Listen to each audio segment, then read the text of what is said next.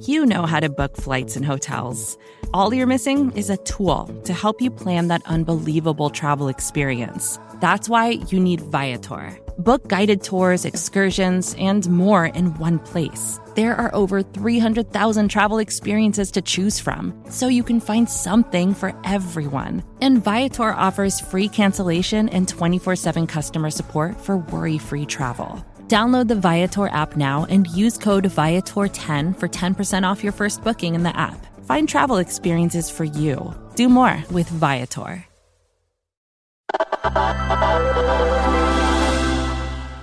Today is April 15th. That's tax day, except it's not. The IRS has extended this year's deadline to file, and people like myself now have until May 17th to get those forms in.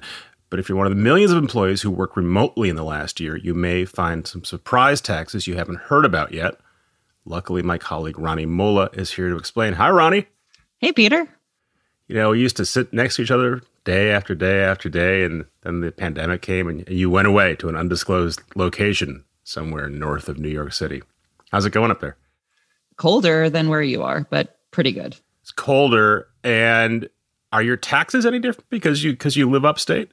So for me, it's not that different um, because I used to live in Brooklyn and now I've moved upstate within the same state. So it's just a matter of, you know, just paying taxes where I live. But um, had I moved to, you know, another state, say like Texas or Tennessee, it might be a different situation. Why is that? Your taxes are generally based on where you're physically doing the work, like where you're sitting in sweatpants and typing on your computer, except in the case of these convenience rule states, which are these states that say, hey, we're going to tax you based on where your job is located, which kind of just throws like a whole wrench into the, how this normally works. So the convenience rule states are states like New York, Arkansas, Connecticut. There's a there's seven of them, and convenience so a, rule states say that they're going to tax you based on where your office is, where your job has an office, not based on where you're physically working. Uh, so that's obviously a big deal in the pandemic when a lot of people are no longer working uh, where their office is, and they might be in a completely different state. Okay, I'm half following. So let's say you had moved to Texas along with everyone else in technology what would happen to your taxes for your current job at Vox, which is based in New York City? Okay, so if I'd moved to Texas, a state that has no income tax, and it sounds like that's going to be awesome because I'm going to get to keep more of my money.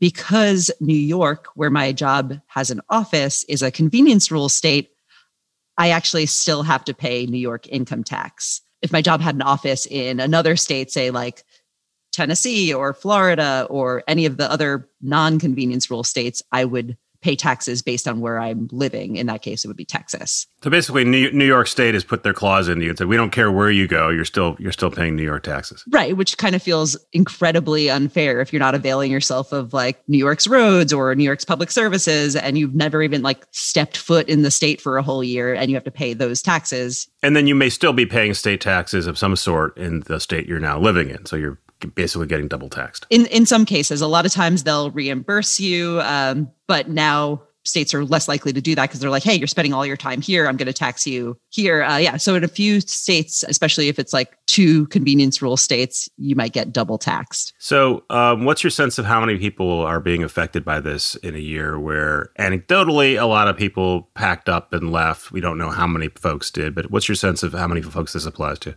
I mean, it's really hard to tell, especially because the data is lagging on it. We have like anecdotal data that says a lot of people are moving to states, especially states with lower income tax. And I think the presumption would be like, I'm moved somewhere that's cheaper, the taxes are lower, I'm going to have to pay lower taxes. One survey out there said that like something like half of remote workers didn't realize like where they had to pay taxes. So it's not something that's really like top of mind, especially if you like hustled out of where, wherever you were living during the pandemic. So, someone who wants to learn more about this can read your story. And what else can they do to help figure this out? You could talk to your employer and make sure your employer is taking taxes for where you're actually physically working right now. So, where you're in your sweatpants and typing and, and, and whatnot. You keep mentioning sweatpants like you can see through the computer and, and see what I'm wearing around. me, me, me too, Peter. Okay. Um, but yeah, so you have to tell your employer where you're physically working It's also super complicated. Like, even after I talked to a bunch of tax professionals, they were like, all right, well, if you live in this state and work in this state, you do this, but this state's a little different. So, probably talk to a tax professional and not me. So, this sounds like a benefit for people who prepare taxes professionally. So I will discuss this. I didn't move anywhere. I stayed in Brooklyn the whole time. I'm good to go. Um, hopefully, everyone else is staying safe and getting vaccinated and all those good things. Rani, thanks for your time. Thanks for having me. Rani Molla is a senior data reporter at Recode. And if you like hearing me and Rani talk at each other, sometimes over the internet, you can listen to more of this. We co host the season two of the podcast Land of the Giants. It's about Netflix. Um, it's quite excellent, if I do say so myself.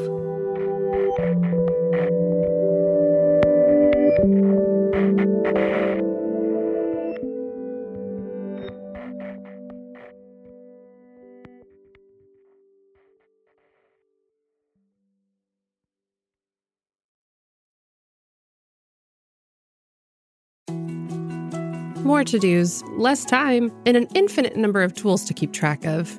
Sometimes doing business has never felt harder, but you don't need a miracle to hit your goals. You can just use HubSpot because their all in one customer platform can make growing your business infinitely easier. Imagine this high quality leads, fast closing deals, wildly happy customers, and more benchmark breaking quarters. It's not a miracle, it's HubSpot. Visit HubSpot.com to get started today.